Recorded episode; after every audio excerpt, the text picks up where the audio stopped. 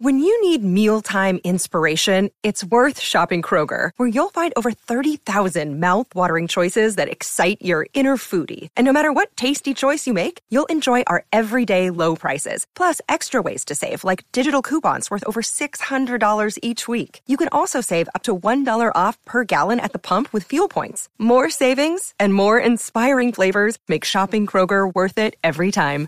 Kroger, fresh for everyone. Fuel restrictions apply.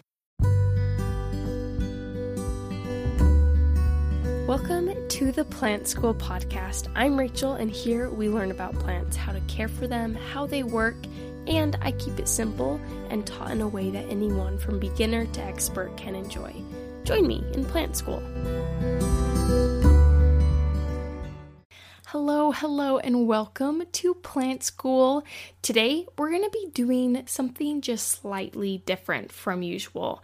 Usually, we're covering houseplants, how to care for them, and different aspects of houseplants, right? Sometimes we dive into more generalized plant topics, but I've never really talked about gardening yet. And you can see from the title of this episode that that is what I'm talking about today how to plant a garden. And I get asked about this so much that I thought it would be really helpful to have a podcast episode on this since it seems like a lot of people want to know more about this. And I know a lot of you that listen are renting, like me, or you live in small spaces, so I will be sure to include how to garden in a small space, even if you don't have access to like a shared outdoor space. So, first question is where do you start?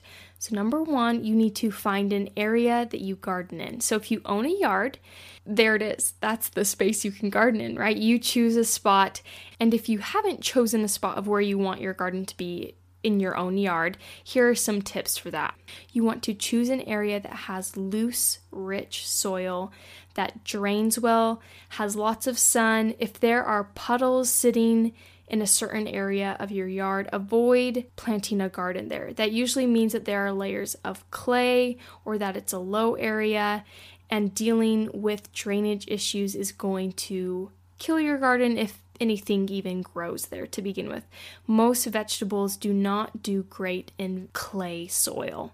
Another tip, this is probably my favorite tip, is that if you have an area that weeds grow in, that means that your vegetables will grow there too. And I know that seems counterintuitive. I feel like you'd want to choose an area that has no weeds, right? Then you don't have to weed anything but it's the opposite. If weeds are growing there, you know that it's good soil and that your garden can thrive there. Yes, you will have to weed before you can plant the garden, but it is worth it in the end. And if you don't have your own yard, there are some different options. So, number one, you can look into a community garden. When my husband and I got married, we lived really close to one and I loved using it. We would just walk down, me and my oldest son, who was the only one we had at the time, and we would garden together on the weekends. I loved it. So, if you have a community garden, you can usually rent them out. I know for me in my city, it was about $20 and it went through the food bank.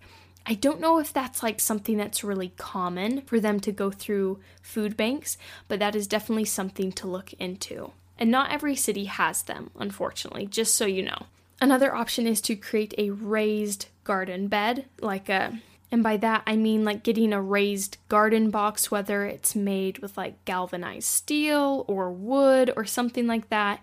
They have them everywhere. I've seen them at Costco that you can buy. Those ones have like long legs so you can garden while standing, and you can find them at hardware stores. They're all sorts of shapes and sizes. You can make your own, really.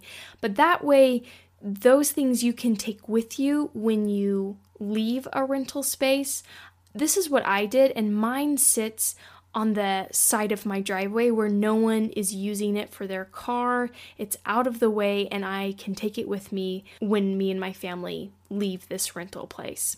Another option, of course, is to get some pots and plant a garden inside. And you can actually still do a lot, which I will get to of what you can do inside. So, another question you may have is how do you know what plants do well in your area and when should you be putting them into your garden? So, to answer the first question, what plants do well? Most vegetables will grow in any area. So, that's not something you really need to worry about. Although, you know, vegetables will generally die due to winter seasons. If you're somewhere like Florida or somewhere where it's rather tropical, vegetables can grow year round. But for most of us, we have a gardening season, and those vegetables can grow during any summer season before they bite the dust or bite the snow, basically, because that's what kills them in the end. So, what you can do to find out when you should be planting these things, because you can't just go out and toss them into the ground anytime, because, like I said, the frost will kill most vegetables. If I went out here in April, my plants wouldn't survive. It actually just snowed today where I am. It didn't stick, but man, we had some 70 degree days, and I thought that maybe it was gonna get warm, but springtime is just such a crazy season. I'm sure all of you know that. You feel like the weather is nuts in the spring, and it really is. So, how to know when to put your plants outside, you need to go to Google and look up the city you're in and the plant hardiness zone. So for me, I type in the city here in Utah that I live in and type in plant hardiness zone, and I find that it is zone 6B. So then I Google zone 6B planting schedule super simple. And I find that my approximate last freeze date is May 15th. And, you know, that's not like an exact day that the, all the frost is going to end. It could happen after that, but usually it ends much earlier than that. And so I know that May 15th is when a lot of my plants can be outside and not die. And if you click on images on that Google search that you've done for your zone's planting schedule, you will see these really cool charts that will show when to be planting common vegetables. So, for example, it'll show like, oh, spinach should be started in April in zone 6B where you live, and your corn should be started in May they'll have like a list of all these vegetables and place them on a calendar so you can see exactly when you can be planting them. And it's a great idea to look this up right now since there are cool season crops that can start before the frost date. Things like lettuce, broccoli, kale, and peas. Those are cool season crops. They can handle mild frosts. And then there are warm season crops like bean, corn, and cucumbers, tomatoes, and peppers. Those need to be planted usually after the frost date. They can't handle the freezing temperatures. But it's a great idea to look it up right now because those cool season crops can, in general, go in the ground right now depending on where you live. For those of you in like really hot places, I have family in Phoenix, Arizona, which is a toasty, toasty place. They are probably well into their warm season crops because their temperature is already up into the 80s, maybe even the 90s. I'm not sure. It's too hot for me there. I don't look at their temperature very often because it just makes me feel sweaty. But yeah, if you're in a warm place, definitely look this up because you might be in the thick of gardening season. And then for those of you doing indoor containers, forget the zones. You don't need to worry about that because your home generally has a temperature range where these vegetables or herbs can be growing any time of year, right? And for most of us, a south facing window is usually where you get the most sun, especially in these summer months. I guess that applies to just the northern hemisphere. So, if you're in the southern hemisphere, south facing windows are not the most ideal. But for most of you listening, I know are in the northern hemisphere. And some tips for you water when the soil is beginning to dry out, like just keep it moist. I have a problem where I like to treat my herbs that I've grown indoors, like my houseplants, and I kind of let them dry out, and that's a no no. They don't do so great with that. Just be sure to keep their soil moist without getting it too wet all the time. And also, when growing herbs and vegetables inside artificial lights can be really nice to use. They they like that extra source of light. So we're going to take a little break here and when we come back we will dive right into more about how to continue planning your garden.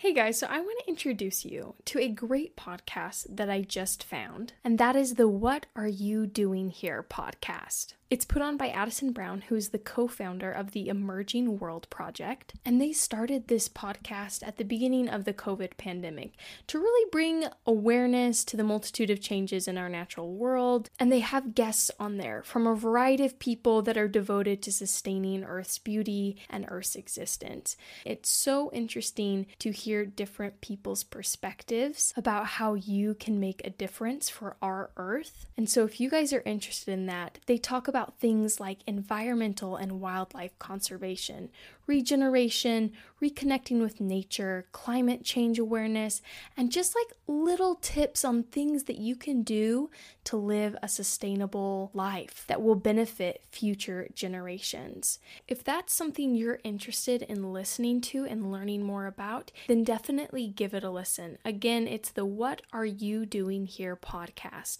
and it can be found on all podcasting apps or you can find it on their website, emergingworldproject.org. All right, we're back. So, diving right back into it with the question of what plants should I grow? So, we know when they should be put in, but which ones do I choose? Which ones should I put into my garden space? So, it largely depends on what you eat and what you're wanting. Some great options for small gardens are things like bush beans, chard, tomatoes, onions, radishes, turnips, lettuce, squash, eggplant, beets, broccoli, carrots, or peppers. I gave like a ton of options, but those are all examples of plants that take up a relatively small amount of space and do great in smaller gardens. If you are growing plants indoors, like in a small pot, or it can be like a bigger pot. You choose what size of pot you want, but if it's indoors, some things that grow great inside are carrots, green onions, garlic, herbs, any herbs really, hot peppers, microgreens, potatoes, radishes, tomatoes, and spinach.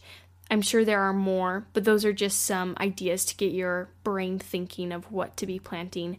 And then also in indoors, and, and anyone can really do this, but you can grow different vegetables from scraps. And I know this is something very common, but just to kind of jog your memory, or maybe you've never heard of this before, you can grow things. Some of the easiest things are green onion, lettuce, and celery. Each of these three things they can be placed into water, their bottoms, and they will start to grow new green onions, new lettuce leaves, and new celery stems and when roots appear, you can transfer them to soil and they can last even longer. I know for me, anytime I'd get a bunch of green onions, which I haven't bought them in the longest time because I've dehydrated my green onions and, and I have so many, and it's from doing this. I'd take them, they'd still be wrapped up in the rubber band, and I just set them in water. So all the tops had been cut off, right? I had used them for different recipes. It was just the base stems, and I would place them in water, and immediately new green onions would start to grow. It's kind of like getting free food. It's really fun. I haven't had a whole lot of success with lettuce and celery. I'd maybe get like one or new two leaves or one or new two celery stalks, but I know that it can be done and they can do really well once you transfer them. And then for those of you with large outdoor garden spaces, the world is open on what you could grow. It just depends on what you want to do. And something that I want to do once I have like an outdoor garden of my own with my own yard, and you're welcome to steal this, is to include a border of lavender, coneflower, butterfly bush, you know, any sort of pollinator friendly flower and have that be a border along my garden. That actually will bring in pollinators, bring in bees, and increase the production of your garden because those pollinators are what are fertilizing your flowers on your vegetables, and those flowers are where your fruits and veggies grow, right? And so it sustains your garden and it also as we know, sustains the ecosystem, all these great pollinators. So, yeah, you're welcome to steal that idea. That's something I saw when I visited my sister over in London. They did this a lot. They had what they called kitchen gardens because they would take the food and take them to their kitchen and eat them, but they would put different flowers as borders around these gardens to really bring in those pollinators to benefit their gardens and i i love that and I'm stealing it, and I'm going to do that too. And so, taking a step back from this question of what plants should I grow, I gave some options, you know, for small gardens, growing plants indoors, and for outdoor gardens. But just in general, here are some ideas. So, focus on what you already eat, add in maybe a few new things that you want to try. I know this year my son loves pickles, and so I want to plant some pickling cucumbers that we can then turn into pickles. Last year, I did a salsa garden, and you're welcome to do something like that. Take a recipe that you love and grow the things on that recipe. So, I took a salsa recipe, I grew the peppers that were on there, I grew, you know, tons of tomatoes, right? And lots of onions. And by the end of the year, end of the gardening season, once I harvested everything, I was able to make quite a few jars of salsa. And we ate it all. It was used. And so when you are planning your garden, focus on what you eat. Another option is to grow things that can be stored easily and used throughout the year.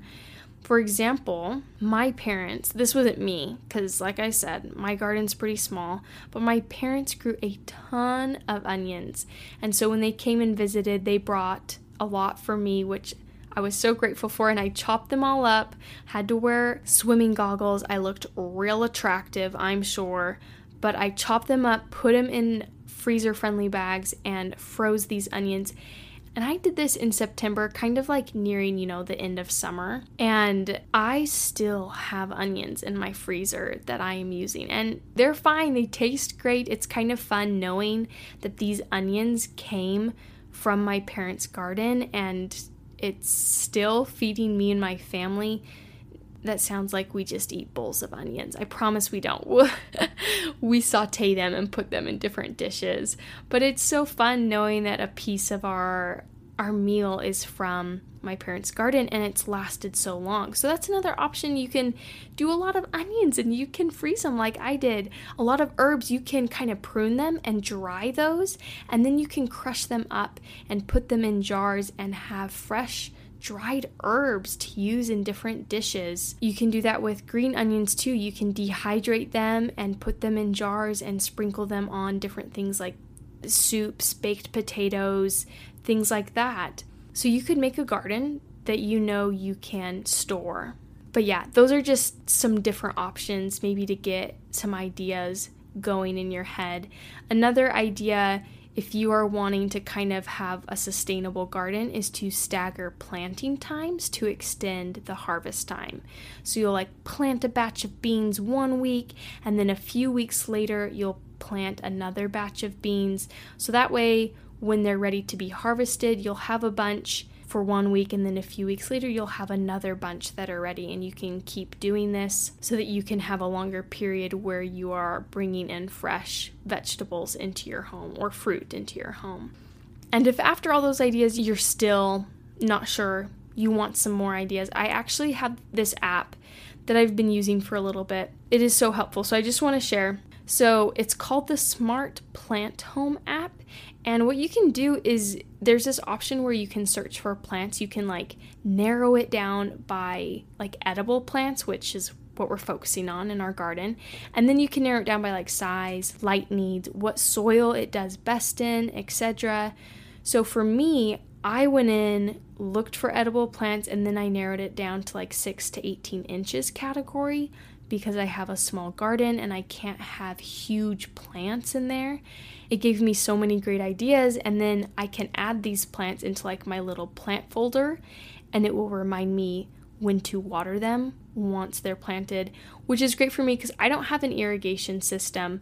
I'm literally carrying cans of water to my little like raised planter box. So if you're in a similar situation or you're gardening indoors, this is really helpful. Uh, let me actually let me look at this app so in case you download it, I can like tell you exactly where to go.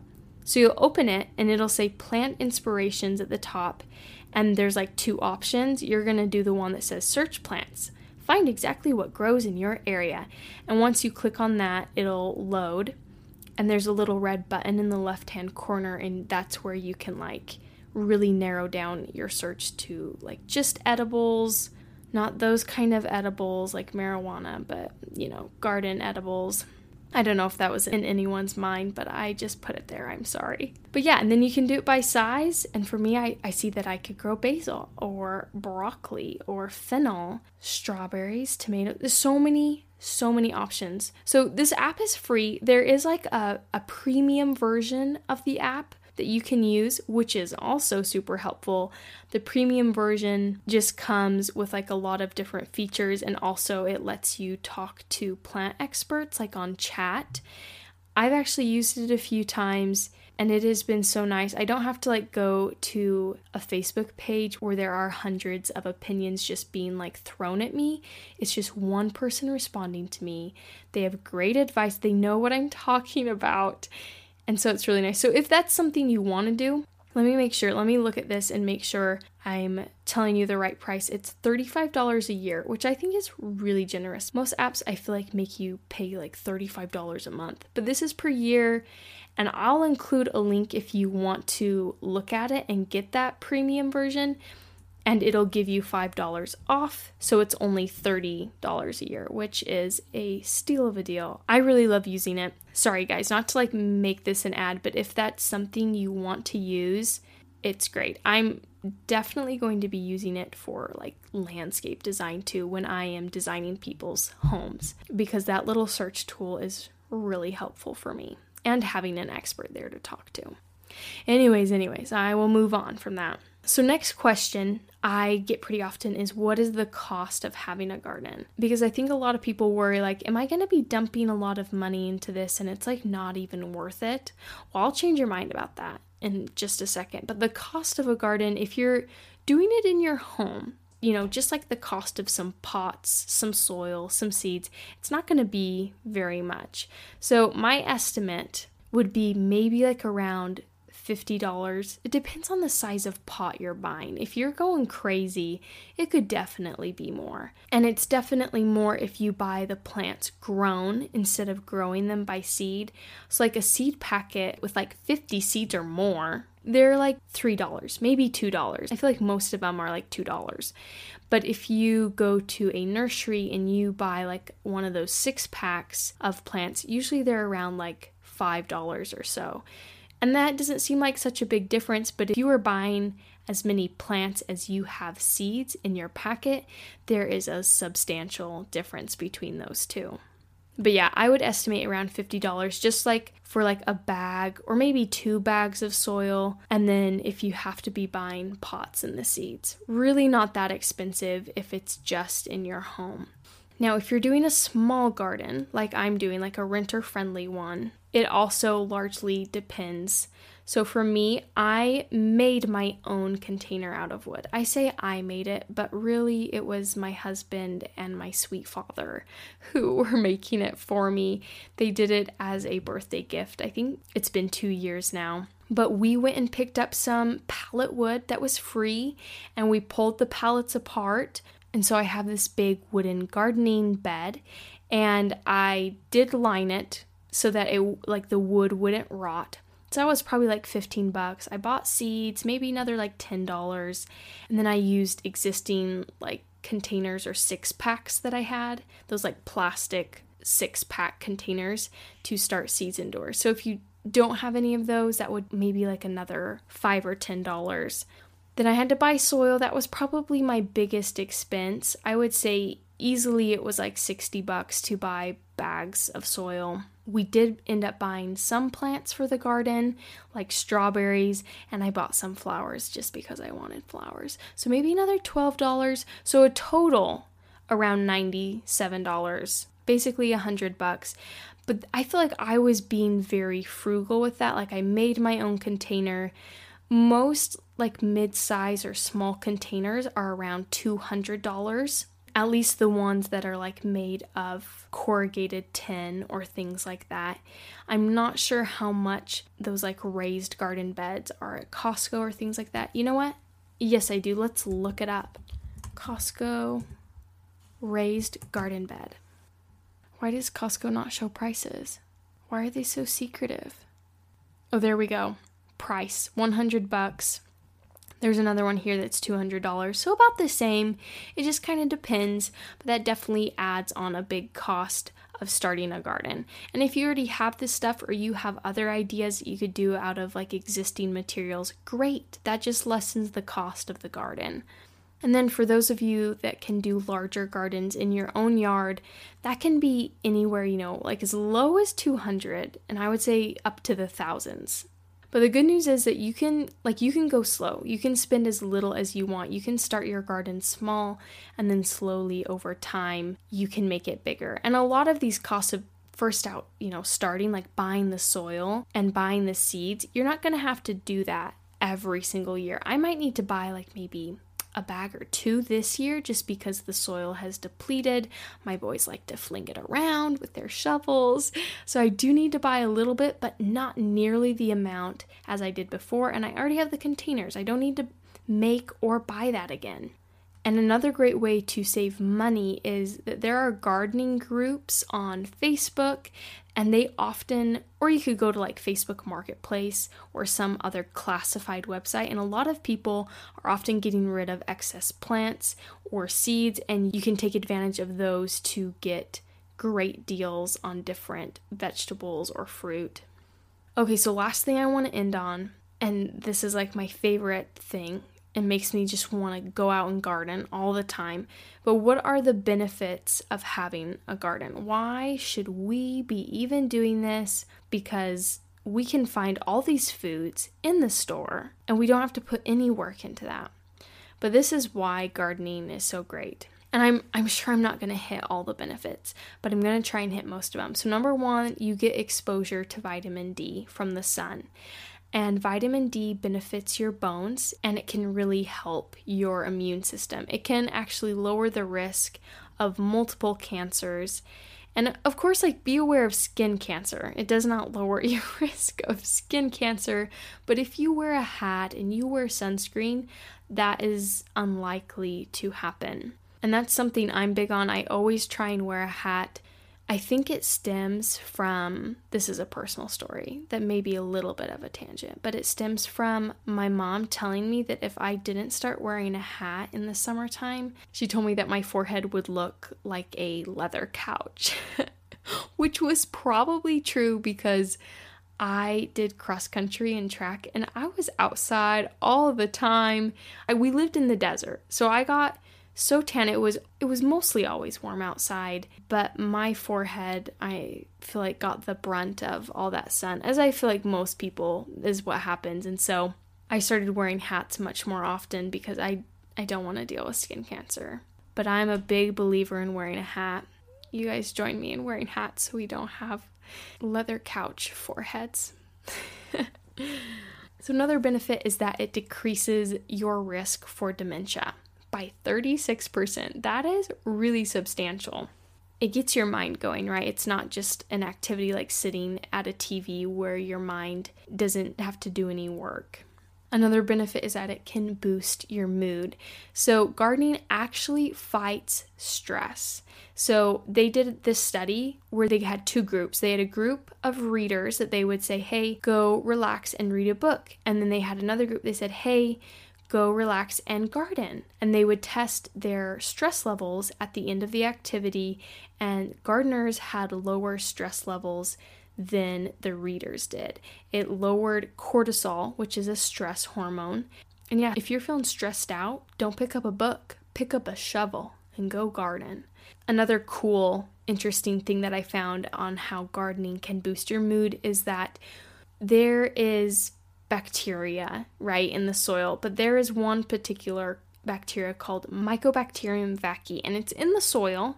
It's, it's just naturally in there, and it's a good bacteria that we like because it actually increases our levels of serotonin and it reduces anxiety and can reduce depression. So, inhaling that is good for you. So now I don't feel as bad when my boys are playing in piles of dirt with their cars, they are inhaling Mycobacterium vaccae and, you know, reducing their anxiety and depression. I hope my kids aren't depressed. The dirt will help with that.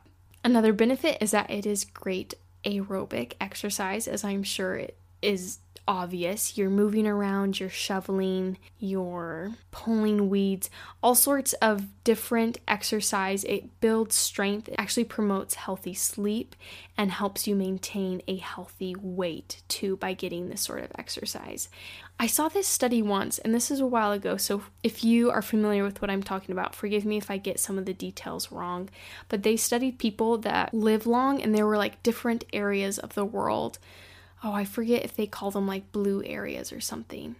But, anyways, they found that in all these areas, they had some similarities in their like diet and how they lived. Anyways, one of the things that they found was that all these people got a lot of exercise by gardening and being outside in their yards, and that that helped promote this healthy lifestyle for them. And it's just interesting because I feel like usually we think like, oh, you need like to go to these like bicycling classes and be super hardcore and you need to be a runner and be doing marathons. Actually, gardening is a great exercise, especially as you get older in those years. It can keep you mobile and agile. Okay, and I have two more benefits that I want to hit on. Gardening can help with addiction recovery and is actually used as a rehabilitation tool, probably because of all the benefits that I've just mentioned of, you know, boosting your mood, it's great exercise, fights stress, reduces anxiety and depression. And lastly, it helps you eat healthier, which is probably the most obvious one. You want to be eating the food that you're growing, you're proud of it, and that can help you get more fruits and vegetables into your diet. Basically, gardening is great. I hope you guys enjoyed this episode. I know it was different, and I know we don't talk a whole lot about gardening on Plant School, but if you liked this, let me know. Maybe we can dive into some different aspects of gardening now that it's, you know, getting right into gardening season. But for those of you wanting to start planning your garden, I hope this helps and got your mind going on what exactly to do and why you should do it. Hope you guys have a great week, and I hope that you guys will tune next week to Plant School. Thank you for being here and listening today, and I hope you'll join me next week. If you'd like to support this podcast and keep it going, you can find the support link below in the description and donate. Or I have some awesome Plant School merch, including stickers, shirts, and mugs, and the link to my shop is in the description as well. And if you don't want to spend any money but still support the podcast, share this podcast with a friend either verbally or electronically. This will even qualify you for my giveaway. Just message me on Instagram at TinnyPlant that you shared the podcast with a friend, and you'll you'll be entered in for a chance to win some goodies. Winners will be announced on the podcast. Again, thank you for listening, and I hope you have a great week.